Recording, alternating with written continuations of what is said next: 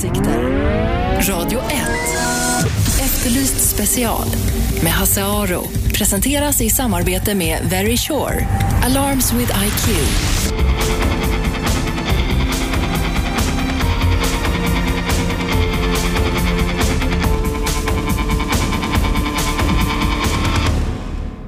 Välkomna hit Efterlyst special, alltså här i Radio 1, Sveriges bästa pratradio. Igår, som vi berättade, eh, och ni hörde säkert det, så väcktes åtal mot Peter Mangs som misstänks för serieskjutningarna i Malmö. Han misstänktes för tre mord och tolv mordförsök. Eller misstänks för tre mord och eh, tolv mordförsök. Den här rättegången den ska börja på måndag. Det här dom, eh, åtalet kom precis innan vi började sända så vi hann bara gå igenom det ganska hastigt igår. Vi hann inte ens läsa det ordentligt innan vi gick in i studion. Jag och min gäst Mikael Ekman som var här. Nu har jag kollat lite mer på det här och det man är intresserad av det är ju förstås bevisläget. Hur, hur pass säkra är bevisen? Och eh, det beror på vilka fall man talar om. Alltså bevisningen mot honom är i vissa fall väldigt stark och det gäller särskilt de här morden. Men i andra fall så är den svagare. 12 mordförsöken där är, kan man säga att det är en fallande skala på eh, bevisläget. När det gäller morden så är det då flera saker som eh, polisen har mot Peter Mangs. Eh, framförallt är det kanske vapnen. Det är dels en Glockpistol som polisen lyckats min, eh, binda till mordet på Therese West Persson eh, Eh, och som också användes då för att skjuta hennes bekant som var med i bilen. Och sen är det en 22-kalibrig Unique som den heter för de två andra morden, en pistol som man faktiskt hittade hemma hos Peter Mangs. I bevisningen finns också nycklar till det första mordoffret som hittas hemma hos Mangs. Han hade alltså mordoffrets nycklar. Och där fanns också ett kassettband med ett märkligt samtal på, alltså hemma hos Mangs. Det är ett anonymt tips som polisen fick i samband med ett av morden. Och det tipset som alltså ringdes in till polisen, det hade eh, Peter Mangs hemma i, på sitt, i sin kassettbandspelare eh, analys som polisen har gjort visar att det är han som ringer in tipset även om man försöker förställa rösten. Han försöker alltså kasta skulden på någon annan. I lägenheten hittar man också hemma hos Mangs ett antal maskeringar. Och utredaren har också kommit i kontakt med två personer för vilka Mang skulle ha berättat om sina gärningar. För en av dem ska han ha erkänt mordet på just Therese West Persson. De här två personerna blir naturligtvis oerhört viktiga vittnen när rättegången kör igång. Den här utredningen har pågått i ett och ett halvt år och så igår när eh, åtalet väcktes så blev det förstås en slutpunkt för polisens arbete. Nu tar åklagare och domstol över. Och igår kväll vet jag att utredarna som har jobbat med det här gick ut och tog en öl. Jag tycker en ganska välförtjänt sån. Idag är det arbete som vanligt. Börje Sjöholm är operativ chef på länskriminalen i Skåne och han menar att bland bevisen är naturligtvis vapnen väldigt viktiga. Ja, tekniskt sett är det det, men så finns det också förhörsuppgifter som, eh, som binder honom till de här brotten. Mm. Ni har eh, åtminstone två personer för vilka han mer eller mindre anförtrott sig åt. Ja, det stämmer. Det är ju två bekanta han har haft som han har berättat för. Och de har inte ställt till några problem med att berätta för er så att säga?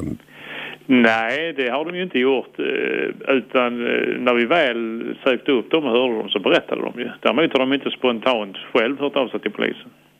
Hur stor del tror du att detta kommer att ha i rättegången? Ja, det kommer att bli en central del, det är jag övertygad om. Det kommer att bli diskussioner om det här men eh, det finns ju mer stödbevisning som, som styrker de här berättelserna som kompisarna har berättat för oss. Mm. Ni, han åtalas för tre mord, tolv uh, mordförsök plus en del lite annat. Är det allt tror du eller är det allt ni tror er kunna bevisa? Ja, det är ju det, är det sista men det är allt vi tror oss kunna bevisa. För det är så att vi har ju tittat igenom kanske över hundra skjutningar. Och vissa av dem är ju av den typen så att det mycket väl skulle kunna vara den misstänkte som har utfört dem men det finns ingen annan bevisning och då får man ju släppa dem rent utredningsmässigt. Det går inte att hålla på med det när det inte finns något annat som styrker det. Mm. Det finns en paus, han, han, började 2003 så är det ju en paus på några år där eh, innan han fortsätter. Finns det skjutningar under den pausen som skulle kunna vara utförda av honom? Ja, det finns det ju, men det är ingenting där vi har något mer påtagligt. Men det är också så att av dem under den här tiden har han vistats utomlands under, rätt så lång tid. Mm. Eh, vad sa han när ni grep honom?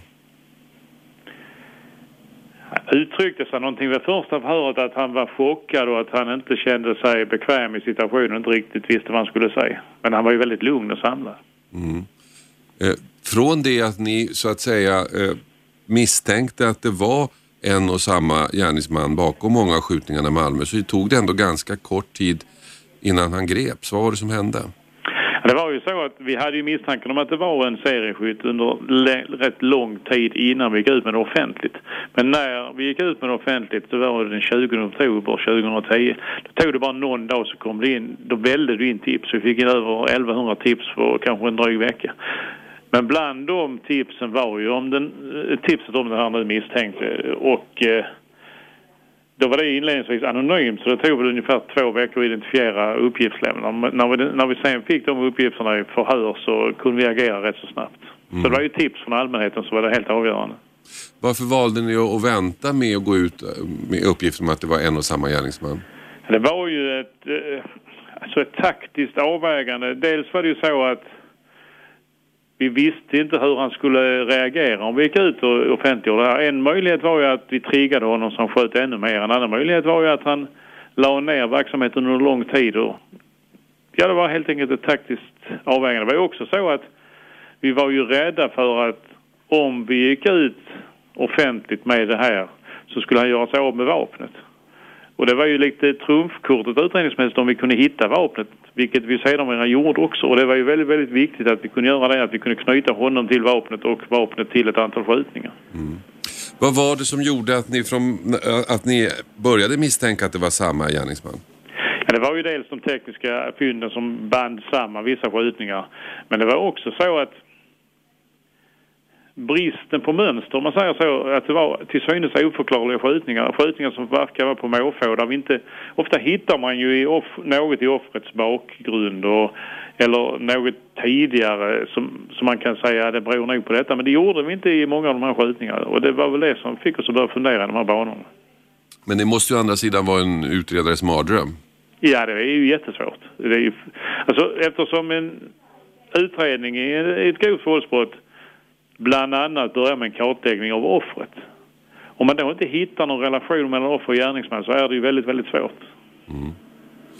Nu är det tre dödsoffer i, i, i, som han då är ansvarig för. Eh, det har antyds i tidningen att han aldrig menade att döda någon. Vad tror du om det? Ja, det vet jag inte. Det behöver jag inte ha någon eh, uppfattning om. Alltså det, man kan väl säga oavsett syftet så var han ju fullständigt likgiltig för följderna. Skjuter man på folk med 9 mm vapen så eh, inser man ju såklart att det finns risk att de dör. Eh, finns det någon av de andra offren som var nära att dö? Ja, och den uh, unge man som sköts tillsammans med Therese Persson, han var ju väldigt nära. Han blev skjuten i huvudet. Det var ju illa där. Han låg ju nedsövd väldigt länge. Mm. Och det är också så att folk som blir skjutna i kroppen, det är ju alltid en stor risk att man avlider. Många tror att man kan skjuta folk i benen och i axlar och det är inget farligt men det är det alltså. Det beror på, träffar man vitala kroppsorgan så är överhängande risk för att man dör. Mm. Du har ju då eh, jobbat som polis eh, väldigt länge. Du har utrett många av de morden som, är, eh, som har inträffat i Skåne. Du och jag har träffats vid flera tillfällen mm. på olika, i samband med olika utredningar. Om du jämför det här med andra upplevelser du har haft? Ja, det här går inte att jämföra med någonting annat. Eh, det, dels det massmediala trycket, eller trycket från hela samhället. Det var vi, var vi ju rätt så oförberedda på. Eh, och, och eh, det fick vi lära oss hantera efterhand. Men också omfånget både över tid och de volymer som det här genererar. Alltså det här är ju ett enormt material. Sen är det ju andra mord som, där du och jag har träffats som ju fortfarande förbryllar mig och stör mig som är kanske i det enskilda fallet minst lika svårutreda. Men så att säga i omfång och påverkan på samhället så går inte detta att jämföra med någonting annat. Mm. Folk måste ju fråga dig, hur kunde han hålla på så länge? Ja, det frågar vi oss också. Men det är ju det att om man inte hittar någon connection, om man, om man i och för sig har han ju kartlagt vissa offer, men man, om man då kartlägger offer som man egentligen inte känner och sen letar upp dem och skjuter på dem, eller om man ställer sig i en buske och skjuter på någon som står i närheten så är det ju otroligt svårt att utreda. Mm. Och, och skjutning rent generellt är ju så att det lämnar inte mycket spår. Det är kulor och hylsor. Men det är inte som om man är i handgemäng med kniv eller slagsmål för då har man mycket, mycket större chans att hitta någon teknisk bevisning. Men det faktum att han har kvar vapnet trots att han då vet att nu söker ni en ensam mm. gärningsman tyder väl på att han så, så himla smart är han inte? Nej, det kan man ju bara spekulera i men han har ju gjort försök att ändra Dels har han haft olika pipor till samma vapen. Och sen har han under tiden filat i piporna med smörjluk och sandpapper för att ändra utseendet på pipan. Det är möjligt att han trodde att det skulle räcka för att försvåra identifieringen. Mm. Så han har använt samma vapen men han har försökt förändra det alltså? Ja, det har han gjort. Sen är det också så att någon gång är det uppenbart att han har haft med sig hylsor som kom från andra vapen och dumpat på, på skjutplatsen. Och någon gång på slutet är det så att han har börjat använda hylsfångare så då lämnar han inga hylsor kvar. Och då hittar man inte dem. Och kulor är ju vanskligare att identifiera för de blir ofta deformerade. Det beror på vad de träffar för någonting. Ibland kan man ju helt enkelt inte identifiera, ibland splittras de. Men hylsor är ju ofta ett säkert sätt men det har han ju på slutet börjat eh, använda hylsfångare så det finns inga hylsor kvar. Mm. Jag fråga en sista fråga lite personlig. Nu när ni har använt då eller när ni har engagerat er så i den här utredningen, den var ganska omfattande eh, och så är det slut, åtalet markerar någon slags slutpunkt. Hur känner man sig då som polis och utredare? Det är en blandning av eh, tomhet och eh, att på något konstigt sätt kommer man ju att eh, sakna ju ett fel uttryck men på något vis så kommer det att bli tomt. Man har ju levt med det här nu i ett och ett halvt år. Samtidigt är det ju en väldigt skön känsla att nu har vi satt denna punkten, nu kan vi gå vidare. Även om det är mycket jobb kvar. Alltså det, det är en blandning av känslor. Jag antar att det här är ett fall som engagerat väldigt många av er och eh, där ni nu har kommit fram till en lösning. Är det svårt att uppbåda entusiasm igen för nästa case? Nej, det är det inte. Alltså, vi sysslar ju nästan uteslutande med grova våldsbrott, framförallt då med mord. Det är aldrig svårt att engagera sig när en människa har blivit mördad. Det, det, kommer, det kommer automatiskt. Det är en slags professionell inställning också. Det är klart man engagerar sig. Det säger alltså Börje Sjöholm som är operativ chef på länskriminalen i Skåne och som jag intervjuade med anledning av åtalet mot eh, Peter Mangs som lämnades in igår i Malmö när de här serieskjutningarna, tre mord och tolv mordförsök misstänks han för. Och i utredningsmaterialet så eh, framgår bland annat att Mangs ska ha erkänt i alla fall delar av brotten, till exempel mordet på Therese West Persson eh, har han då eh, erkänt för en bekant och även en annan bekant har fått ta emot en del förtroenden och de här två ska nu höras i rättegången Eh, eh, för vad de har fått höra av Peter Mangs. Annars så är de tunga bevisen när det gäller mordet så är naturligtvis eh, de två vapen som har använts. Man har då kunnat knyta båda vapnen till Peter Mangs och det är förstås svårt att prata sig ur. Ni lyssnar på Efterlyst special. Är det rätt med civil olydnad? Ja, säger väl alla av oss sådär från ryggmärgen. Det är väl bra. Men är det det egentligen? Vem har rätt att sätta sig över de beslut som vi andra i demokratisk ordning fattat? Och kan man verkligen jämföra dagens civila olydnad med eh, det som skedde i till exempel eh, apartheids Sydafrika eller medborgarkampens USA på 60-talet? Det ska vi prata om efter pausen. Radio 1. Efterlyst special med Hasse Aro presenteras i samarbete med Very Sure. Alarms with IQ.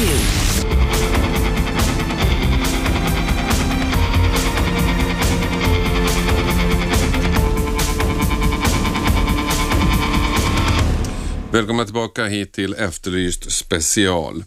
Nu ska vi byta ämne helt och hållet. Förra veckan så eh, väckte det en viss uppseende att organisationen Planka Nu, som förespråkar att man ska planka på tunnelbanan, att de hade fått statligt stöd via ett, eh, ett eh, förlag. Förra veckan kunde vi också läsa om en gris, eh, Greenpeace-aktion utanför Öland då fem aktivister bordade den finska isbrytaren Nordica som var på väg till Nordpolen för att assistera oljebolaget Shells provborrningar. Är det okej okay med civil olydnad?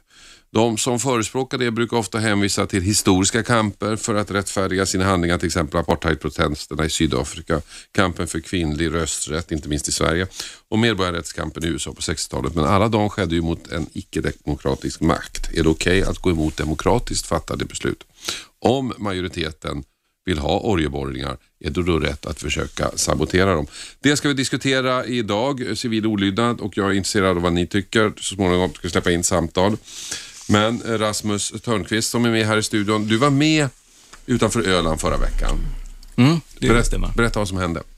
Um, för, förra veckan så var det ett antal eh, aktivister från Greenpeace som bordade Nordica, fartyg på väg upp till, eh, till Alaska för att stödja Shell i deras oljeborrningar. Mm. Och vi gick ut med två stycken båtar från Blekinge uh, för att möta upp henne strax söder om Öland. Och där satte vi ombord sex stycken aktivister som ockuperade uh, isbrytaren. Mm. Vi följde henne sen in till, till hamn där så småningom polisen kom och plockade av våra aktivister. Mm. De valde då, befälhavaren på det fartyget valde då att gå till hamn alltså? Ja, det stämmer. Mm. Och sen så, så, så, mötte vi upp henne igen i, utanför Danmark. Um, och där målade vi stoppskäll och andra saker på mm. fartygsskrovet. Mm. Eh, vad var syftet? Var det att stoppa henne helt och hållet eller var det bara för, för att uppmärksamma vårt, vårt syfte där var helt klart att stoppa fartyget. Vi vill hindra dem ifrån. Och så länge, så länge inte Nordica är uppe i Alaska med Shell så kan de inte borra efter olja. De behöver de här två mm. finska, finska fartygen. Så vårt syfte var att stoppa fartyget. Mm. Hur går det till då när man liksom eh, bådar så här fartyg? Jag kan tänka mig att det kan bli rätt hetsk stämning. De ombord kanske inte, eller allting kanske går lugnt till. Jag vet inte, jag har aldrig varit med.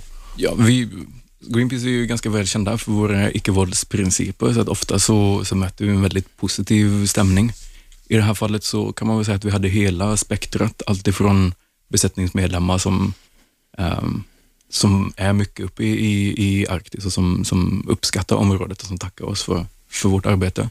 Mm. Till de som är lite mer upprörda. De här arbetarna kommer ju ofta lite i kläm mellan, mellan oss och mellan sin, sin ledning. Mm. Um, och då är det klart att man kan bli lite upprörd och känna en viss frustration.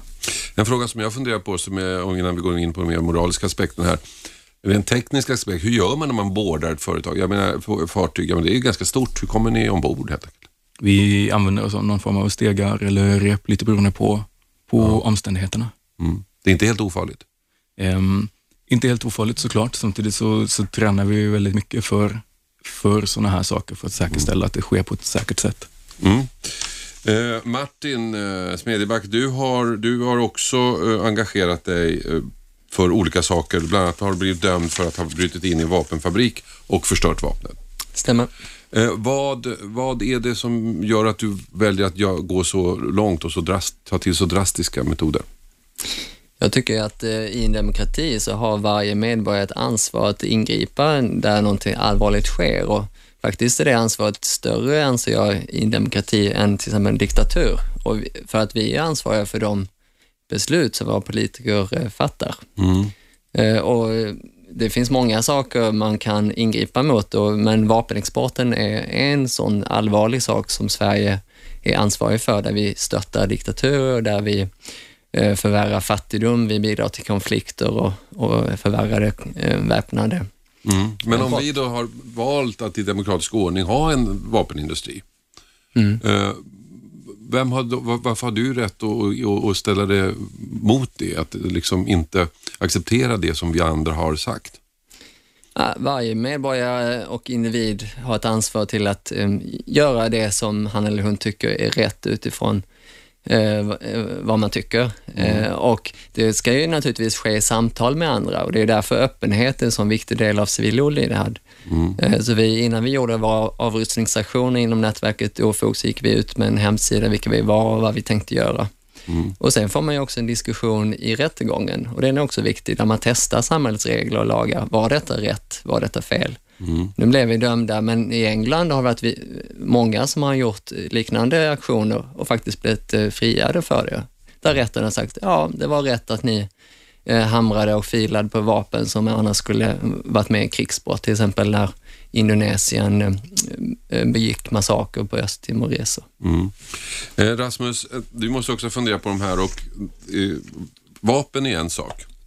Olja är en annan sak. Mm. Därför att eh, en stor del av vårt samhälle bygger på att vi har tillgång till olja. Vår levnadsstandard bygger på att vi har tillgång till olja och jag tror att en majoritet av människor eh, inser att vi måste borra olja och tycker det är okej. Ja. Men det tycker ni inte att man ska få göra då?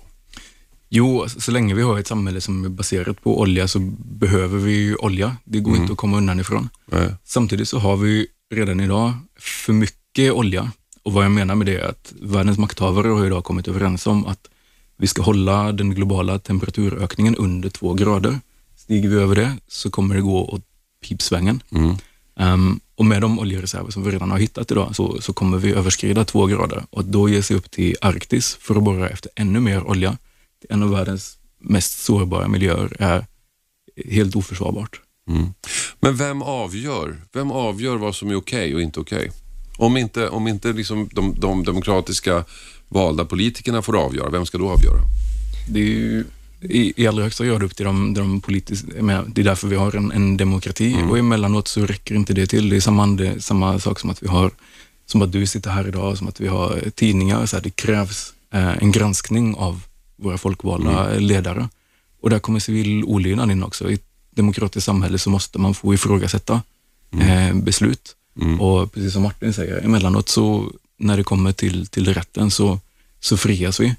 Vi hade ett väldigt intressant fall här om året i England, i Kingsnorth, där vi gick in och målade på en, en skorsten. Um, stort rättsligt efterspel och i slutet efter så här, vittnesbörd från eh, IPCC och vi kallade in eh, folk ifrån Grönland som fick berätta om konsekvenserna av, av eh, kolförbränningen för dem.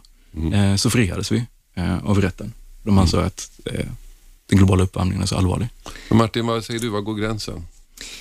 Jag vill tillägga också att det är många riksdagspartier, tre stycken, som har i sina partiprogram vikten av att utmana eh, eh, lydnaden mot lagen också. Eh, för att det är så otroligt viktigt för demokratin. Demokratin är inget statiskt och så är inte heller lagen. Det utvecklas hela tiden. Om inte vi ser till att eh, tänka kring detta och Eh, i förhållande till vad som sker i samhället, eh, då eh, backar demokratin istället och blir inte lika rik. Om vi bara skulle sitta hemma i, våra soffor och bara rösta vart fjärde år, vilken demokrati skulle vi vilja ha då? Det skulle vara en enormt fattig demokrati. Ni lyssnar på Efterlyst special. Jag sitter här med Martin Smedjeback och Rasmus Törnqvist, två stycken aktivister som använder civil olydnad på olika sätt. Är det rätt med civil olydnad? Är det som Martin säger att demokratin behöver den, demokratin behöver prövas? Eller eh, är det fel av vissa att ta sig rätten att sätta sig över beslut som vi andra faktiskt har fattat i god demokratisk ordning? Vi ska fortsätta diskutera efter pausen. Då ska vi också få höra vad politiker tycker, så stanna kvar. Radio 1. Efterlyst special med Hasse Aro. Presenteras i samarbete med Very Sure. Alarms with IQ.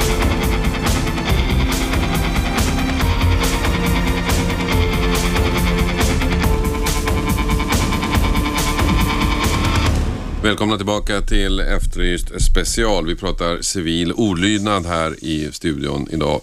Rasmus Törnqvist som var med på Greenpeace-aktion utanför Öland och Martin Smedjeback som har eh, bland annat eh, brutit sig in i en vapenfabrik och där förstört vapnen är med i studion och har förklarat om civil olydnad och varför de tycker det är viktigt bland annat för att pröva demokratin.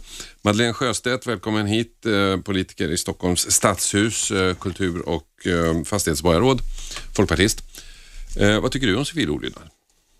Jag tycker att det är väldigt problematiskt. Eh, Framförallt när man pratar om planka.nu och så här som handlar om att man själv vill skaffa sig rättigheter på andras bekostnad och vilket bara innebär att någon annan får betala tycker jag är lågt och ganska vulgärt och dåligt. Eh, Och det är bara den starkastes rätt. Jag är MR-jurist och har jobbat med bistånd hela MR livet betyder? mänskliga rättigheter. Och, och vet ju att människor runt om i världen dör för rätten att få stifta lagar gemensamt, att få liksom göra saker tillsammans och bestämma gemensamma linjer. Och då är det väldigt, då, då blir civil olydnad jätteproblematiskt. Det krävs väldigt starka argument för att eh, bryta, med fog bryta mot de lagar vi har. Men om vi tar, vi börjar med lilla planet, planka.nu. Om, om man nu tycker att eh, eh, vad heter det, biljettpriserna är för höga. Är det inte då ganska eh, vettigt att man protesterar genom att eh, åka gratis?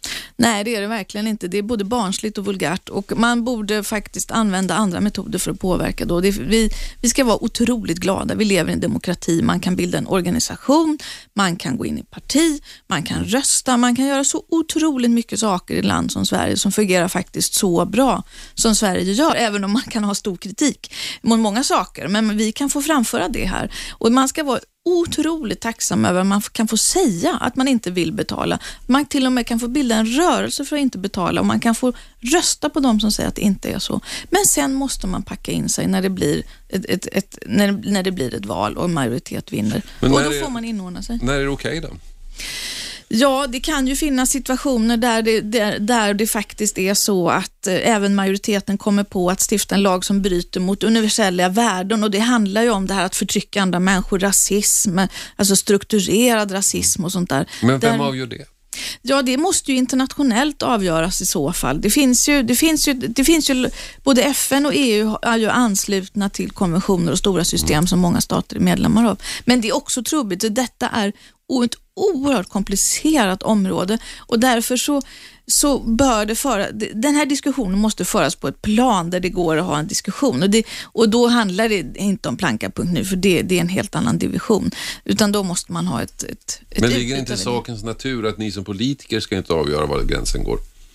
Nej, men det är precis det vi ska göra. Det är därför, det är därför människor röstar på oss. Annars har vi inte här att göra Men gränsen för överhuvudtaget. diskussion menar jag. Diskussion, man får prata om precis hur mycket som helst. Det är det som är så bra med Sverige. Man får säga precis vad som helst i stort sett.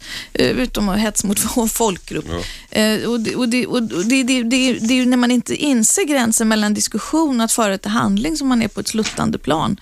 Folk dör för att, för att få säga sådana saker. Men om man då, om man nu som, som eh, Martin här till exempel går in i en, en, eh, en eh, vapenfabrik och slår sönder vapnen, det är ju en olaglig handling. Är det okej? Det är det naturligtvis inte eftersom han är dömd i domstol. Så det, det tycker inte jag. Men jag kan ändå föra en diskussion om, jag förstår ju ungefär vad som ligger bakom den här vad, vad han har gjort. Så det går att föra en diskussion om det naturligtvis. Men jag tycker inte, jag tycker inte att det är okej därför att det dels innebär att man kan skada andra när man gör detta. Det kan också innebära att man skadar sig själv och man kan göra många saker på vägen. Så det tycker jag inte. Och, och Rasmus då som har varit med och försökt stoppa ett fartyg på väg upp att assistera vid eh, oljeborrningar i, Alaska, är det okej? Nej, det tycker jag faktiskt inte heller att det är. Det är det, jag, tycker att man, jag, jag tror inte att jag tycker det i alla fall. Jag vet inte precis vad Rasmus har, har gjort naturligtvis. Men att det, för det handlar inte om, inte om ett akut avvärjande om någon slags hot mot en män, medmänniska just nu i alla fall. Jag förstår att Rasmus kanske ser det som han avvärjer ett hot för framtiden, men, men det har inte riktigt den dimensionen. Jag tycker inte att det har den dimensionen faktiskt. Martin, vad säger du? Vi har en allvarlig brist i vår demokrati. Vi lever i en globaliserad värld och Sverige påverkar andra delar av världen med till exempel vår export. Och de som eh, blir drabbade av, låt oss säga då, svenska vapen, de har ju ingen rösträtt i Sveriges riksdag. Det är ju de som får betala priset för, för vår produktion och vår export. De som eh, till exempel kämpar för demokrati i Saudiarabien, där vi skickar vapen eh, som faktiskt eh, ja, dödar dem och eh, slår ner deras eh, men nu, protester. nu, jag menar, det är väldigt lätt att liksom ha en moralisk överton när man pratar om vapen. Men planka.nu, vad tycker du om det? Jag är faktiskt för lite insatt i, i den men det handlar Det är väl ingen svår fråga. Det är, ingen, nej, det är ingen, global fråga. Det handlar om tunnelbaneavgifterna i Stockholm. Är det okej att demonstrera genom att planka? Jag tycker det är otroligt viktigt att vi eh, åker mer kollektivt, för det är ju en avgörande fråga i, Jo, det i, i det var inte det jag mänskligheten. frågade. Eh, Är det jag okej är- att demonstrera mot biljettpriserna genom att planka? Eh, ja, nej, men som sagt, jag vill inte ge in mig i en diskussion där jag inte är aktiv Nej. själv för att Martin, jag har för dåligt på fötterna. Rasmus Lås, vad tycker du? Mm, jag delar väl lite, lite Martins linje här. Att Mm. principiellt så tycker jag att ju mer kollektivtrafik vi, vi åker, desto bättre. Mm. Ehm, vad det gäller Planka.nus metoder och deras eh, hel, hela politiska plan. Um, är jag för dåligt insatt för att säga Men är inte det här lite som är kärnproblematiken när det gäller civil olydnad? Alla tycker att deras fråga är så väldigt viktigt att det rättfärdigar metoderna. Ni tycker ju det om era frågor. Ja, men det har ju vissa regler tycker jag som är viktiga. Eh, att det ska ske icke-våldsligt, eh, att det ska ske öppet och man tar ansvar för sina handlingar. Det är någon slags säkerhetsmekanismer som, som gör det och man kan ju missbruka den metoden också. Jag menar, nynazister skulle kunna i princip använda Ja. det, men de är, gillar ju ofta att använda våld. Och då går det ju inte att använda civil olydnad i i och med att det är Ja, men icke-våldsligt. om, de, om, om, om nynazister eller rasister eller människor som bara är emot invandring skulle användas av icke eh, sanktionerade metoder men inte våld, vore det, vore det okej? De, de tycker att de befinner sig i en situation där alla är emot dem och inte har några andra möjligheter. Man kan ju missbruka till exempel rösträttsfrågan. Hitler kom till makten genom en vanlig eh, rösträtt. Eh, Så allt kan ju missbrukas och allt är ju inte bra för man använder en schysst metod. Civil olydnad är en, en bra metod, metod men, men kan ju användas till dåliga värderingar, att lyfta fram det. Ja, då återkommer vi till frågan, vem avgör? Ja, men det måste ju vara vi som individer i samtal med varandra naturligtvis. På något annat sätt. Vi vuxna eh, människor, vi som sitter här i alla fall. Barn måste styras av sina föräldrar eh, för de är inte mogna att ta beslut. Men vi är ju det och måste ta det ansvaret och ställa oss de här frågorna. Vad är mänsklighetens största utmaningar? Klimatfrågan, fredsfrågan, fattigdomsbekämpning och så vidare. Madeleine? Ja, nu bli, jag blev jätteoroad nu. Det här var riktigt oroande tycker jag. För jag trodde att ni hade klart för er skillnaden mellan demokrati och det. Alltså, det, alltså att det här att sväva på målet och inte kunna säga att Planka.nu gör fel. Att liksom vara på samma, i samma hörn som dem. Att Greenpeace och Planka.nu ställer sig i samma hörn. Det gör mig jätteorolig. För det, jag, jag trodde att era syften låg på ett helt annat, mycket större plan än det som handlar om att man själv tar sig rätten och inte betalar för att åka kollektivtrafik och därmed låter alla andra betala, för någon måste ju betala den.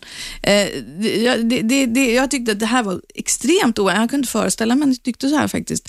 Eh, och Det andra är ju att man inte förstår att det är en skillnad mellan enk, alltså, skillnad mellan de regler, att det är man själv som bestämmer, som du sa alldeles nyss, vad som är rätt och fel. Så är det ju inte. Det är ju det som är så fantastiskt att vi lever i en rättsstat, att det är faktiskt ett system som bestämmer vad som är rätt och Men, fel. Du var det måste själv- ju ni också tycka Du var var ju rimligt. själv inne på att, att, eh, att eh, eh, eh, det, det finns tillfällen där det kan vara okej med civil olydnad.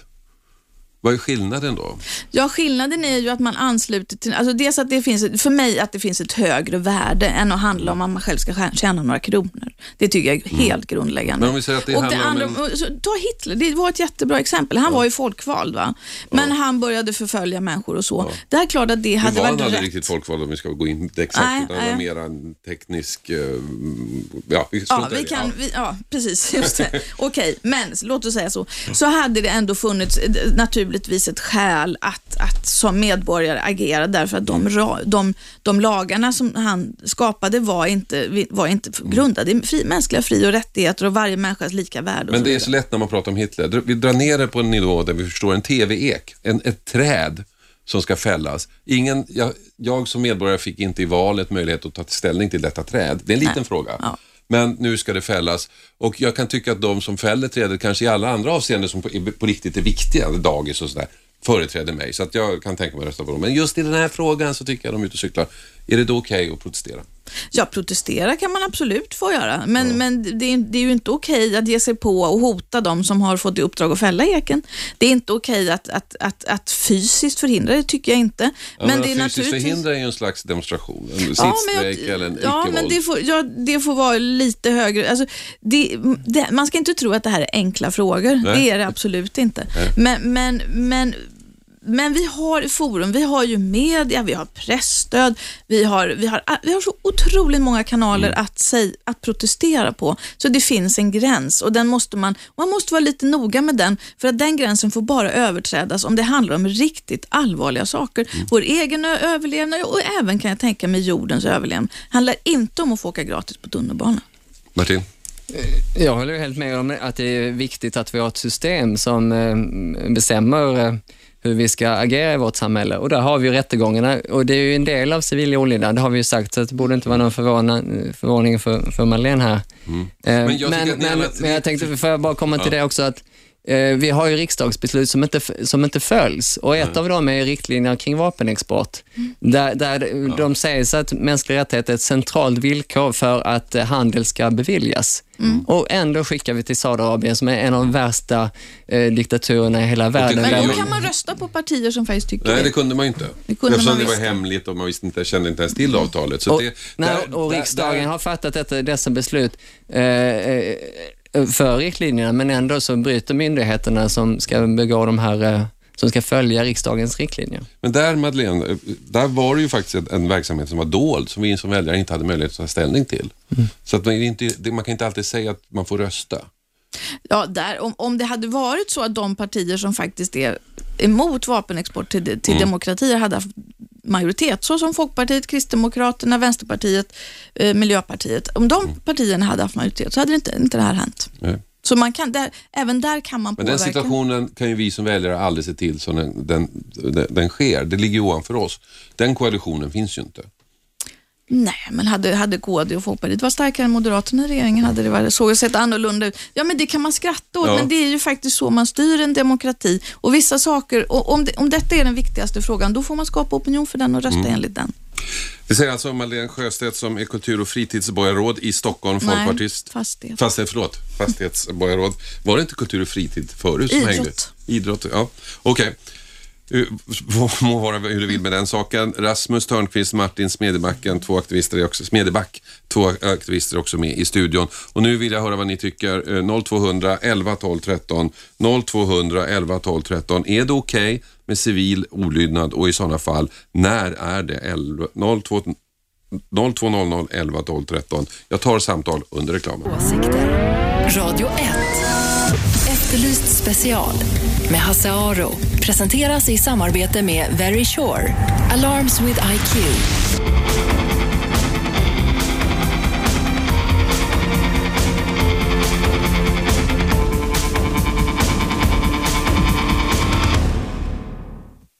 Välkomna tillbaka till Efterlyst special. Vi diskuterar civil olydnad här och jag har med mig två aktivister, Rasmus eh, Törnqvist och Martin Smedjebacken. Eh, Smedjeback, förlåt, jag säger fel hela tiden. Smedjeback eh, som har deltagit i olika aktioner och Madeleine Sjöstedt, eh, borgarråd i Stockholm, är här och nu vill jag höra vad ni eh, eh tycker. Ring in 0200 11 12 13. 0200 11 12 13 är telefonen. Är det okej med civil olydnad och i sådana fall när? Hallå, vem där? Hallå, vem där? Ja, tjena Hasse, det är Simon här. Hej Simon, du försvann ut förut. Jag har lite problem med systemet, men Ja, jag märkte det. Jag blev bortkopplad direkt. Ja. Jag kom inte ihåg i alla fall. ja, vad tycker du? Ja, jag, jag vet inte, jag blev lite irriterad på den där tjejen hon pratade där. Jag, Madeleine? ja, det verkar mest som att det är pengar som styr hennes eh, argument och sånt där. Hon eh, hetsade killarna på att svara det här med planka.nu när inte det de är där för. Men själv kunde hon inte svara på vad hon tyckte om deras aktioner, vad de har gjort liksom. Fast hon antagligen har suttit där i studion och berättat lite snabbt vad de gjorde. Ja, Vilket jag tycker är konstigt. vad tycker du om planka.nu då? Jag vet inte. Jag tycker vi kan komma ganska långt på det här, vårt kort som vi köper. Så jag tycker det är okej. alltså. Visst, sen, priserna kan väl alltid sänkas, men så är det med allt. Men eh, ja, jag, jag betalar gärna för kortet. Så, Men jag frågar Madeleine då, Madeleine, om, om man ska kräva dig på ett ja eller nej. Vad det här de killarna sysslar med, är det bra eller dåligt? Det är fel. Det är fel. Därför att de bryter mot lagar. Och Jag tycker att det är viktigt att upprätthålla lagarna. Och De har inte övertygat mig om att det är ett så akut skede som man måste bryta mot de gemensamma lagar vi har. Mm. Men moraliskt är det ibland okej att bryta mot lagen? Alltså. Ibland måste man vara beredd att ta en sån diskussion, naturligtvis. Om det handlar om att under, undan, undanröja ett hot mot någon annan människa precis då eller, eller något sånt, så klart att man måste kunna göra det. Okej, Lasse, tack, eller Simon, förlåt. Tack ska du ha för att du ringde. 0200 11 12 13. Vem där? Hallå, vem där? Ja, hej, jag heter Hakim. Hej Hakim. Hej, jag är i radio nu. Jajamensan. Åh, vad trevligt. Eller hur? Eh, apropå planka.nu så uppfattar jag dem mer som en sorts, eh, för, vad ska man kalla det för, ett försäkringsbolag emot, eh, eh, ja, emot böter helt enkelt. Mm. Och det kan man ju diskutera om man vill. Jag tycker att det är lite grann att devalvera värdet av... Eh, För, för de som inte riktigt förstår, Planka.nu, om jag har förstått det hela rätt, är en organisation man kan anmäla sig till och sen betala de man betalar en väldigt liten avgift, typ 100 Ja, just. spänn eller något sånt där, och så betalar de ens böter när man åker fast. Precis, åker fast för att man plankar på tunnelbanan. Ja, just Ja. det. Och jag kan känna att det kanske är att devalvera värdet i... Uh, uh, ja, vad heter det? Jag, Civil olydnad. Civil olydnad. Precis, exakt, tack. Eh, jag tycker också att det kanske, jag kan hålla med Madeleine där, att det är lite, ett lite mesigt tillfälle att ta till civil olydnad vid. Och att man kanske borde spara det till viktigare saker. Men jag tycker inte att man kan... Alltså jag tycker att det verkar som att hon har missförstått meningen med civil olydnad också. När hon ja, helt och hållet utesluter det som ett medel nästan i princip. Eh, för hela poängen med civil olydnad är ju att bryta emot lagen för att man tycker att den är fel. Mm. Men, men, men har man rätten, vilka lagar och vem, vem ger en den rätten så att säga? Alltså jag måste ju hålla med Greenpeace-aktivisten där om att mm. det måste ju vara någonting man var och en eh, bestämmer själv. Och sen så kommer ju oundvikligen lagen att ta hand om alla de här individerna hur som helst. Man Men om jag, om jag är emot om jag är emot invandring, är det okej okay om jag använder båt och bådar fartyg som tar hit flyktingar? Är det okej? Okay? Ja, absolut, det är okej. Okay. Men du kommer ju fortfarande bli eh, straffad för det, hur som helst. Mm. Men, men då kommer ju du genom att göra det här att eh, få en liten nyhetsnotis i en tidning och så kan människor ta ställning till den här aktionen själva helt enkelt. Så du menar att all, alla aktioner är i princip okej? Okay? Alltså, jag, jag säger att jag, jag, har ju en egen åsikt om vad som är okej eller in, inte, precis som alla andra människor i en demokrati. Mm. Civil olydnad handlar om att byta mot lagen med en poäng. Mm. Eh, man åker ju fast nästan alltid. Så att, ja. alltså, ja, det är väl ett personligt, man får ju själv avväga. Är det värt för mig att uh, åka fast och få de här konsekvenserna mm. för att få ut det här budskapet? Mm. Tycker man det så är, är det helt okej okay för den personen. Okej. Okay. Och man kommer ju åka fast. Så enkelt är det liksom. Mm. Tack så du ha. Tack själv. Nej. Eh, Martin, hur viktigt är det att åka fast? Ja, men det är viktigt att man tar konsekvenserna av sina handlingar, det tycker jag.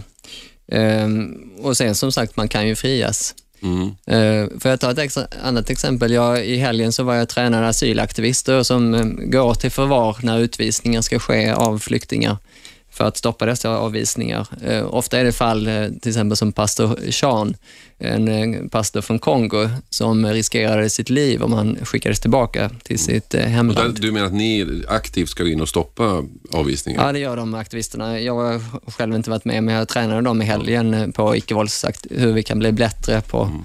på den här typen av metoder. Här är ju verkligen konkret liv som står på spel och där svensk lag skyddar eh, detta, att mm. de Eh, faktiskt riskerar att torteras och dödas, vilket händer gång på gång.